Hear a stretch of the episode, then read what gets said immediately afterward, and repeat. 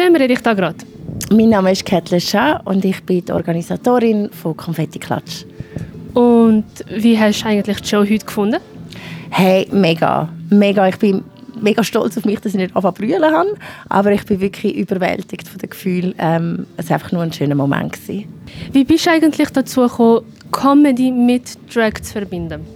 Ähm, ich habe die Möglichkeit bekommen, in der Daniel H. Bar ähm, das Open Mic zu machen. Und ich habe gewusst, es gibt mittlerweile schon recht viele Open Mics. Und ich habe gedacht, ich muss mich irgendwie ein bisschen abgrenzen können. Und Daniel H. Bar ähm, darf ich jetzt nicht sagen, dass es eine schwule Bar ist, weil ähm, er möchte sich eigentlich nicht als schwule Bar bezeichnen. Aber es ist doch eine, äh, ich würde mal sagen, Queery Bar.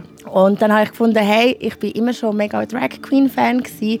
Wieso diese zwei Disziplinen nicht verbinden. Genau. Was ist eigentlich deine praktische, wenn es eine praktische Erfahrung gibt mit Drag oder mit Comedy selber?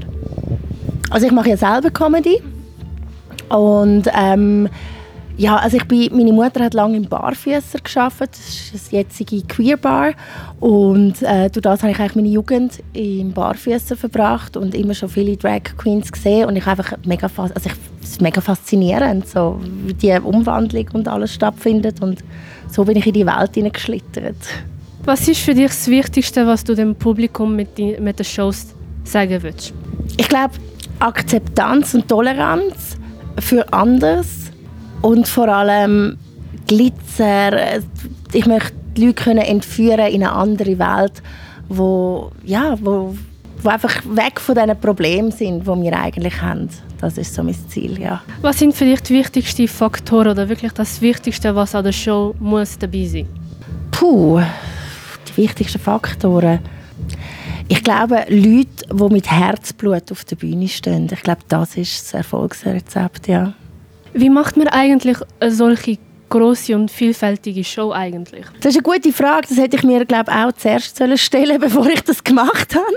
Ähm, ja, learning by doing, ganz ehrlich. Und ähm, ja, wenn du dann noch nicht Nein kannst sagen, dann äh, ja, musst du das Ganze ausbaden und alles organisieren irgendwie. So, ja.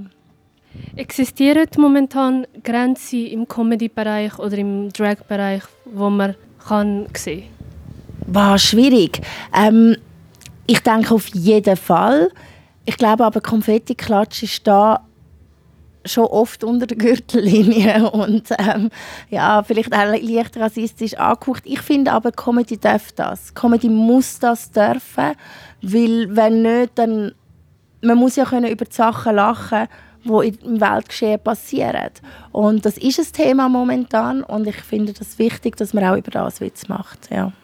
Was sind denn die absoluten Freiheiten, wenn man Comedy macht oder wenn man Drag macht? Also ich glaube, als äh, Drag hast du noch, noch mal ein bisschen mehr Freiheiten, weil du ja auch nicht als dich selber dort auf der Bühne stehst. Und als Comedian ist es, glaube ich, eher die Grenze, die du dir selber steckst, welche Kunstfigur du selber möchtest erschaffen. Ja. Ist es schwieriger geworden oder findest du es schwieriger mit äh, ich sag's mal so, starke Meinungen von, von den Leuten zur Show zu gestalten?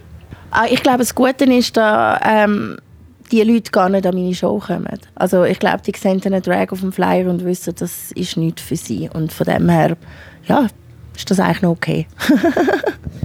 Was ist persönlich dein Lieblingsthema bei den Comedy-Shows? Uh, ich glaube, meine Familie. Ich glaube, dort kann ich sehr vieles verarbeiten. Ja, Familie und Ex-Freunde, ich glaube, das ist es, ja. Genau.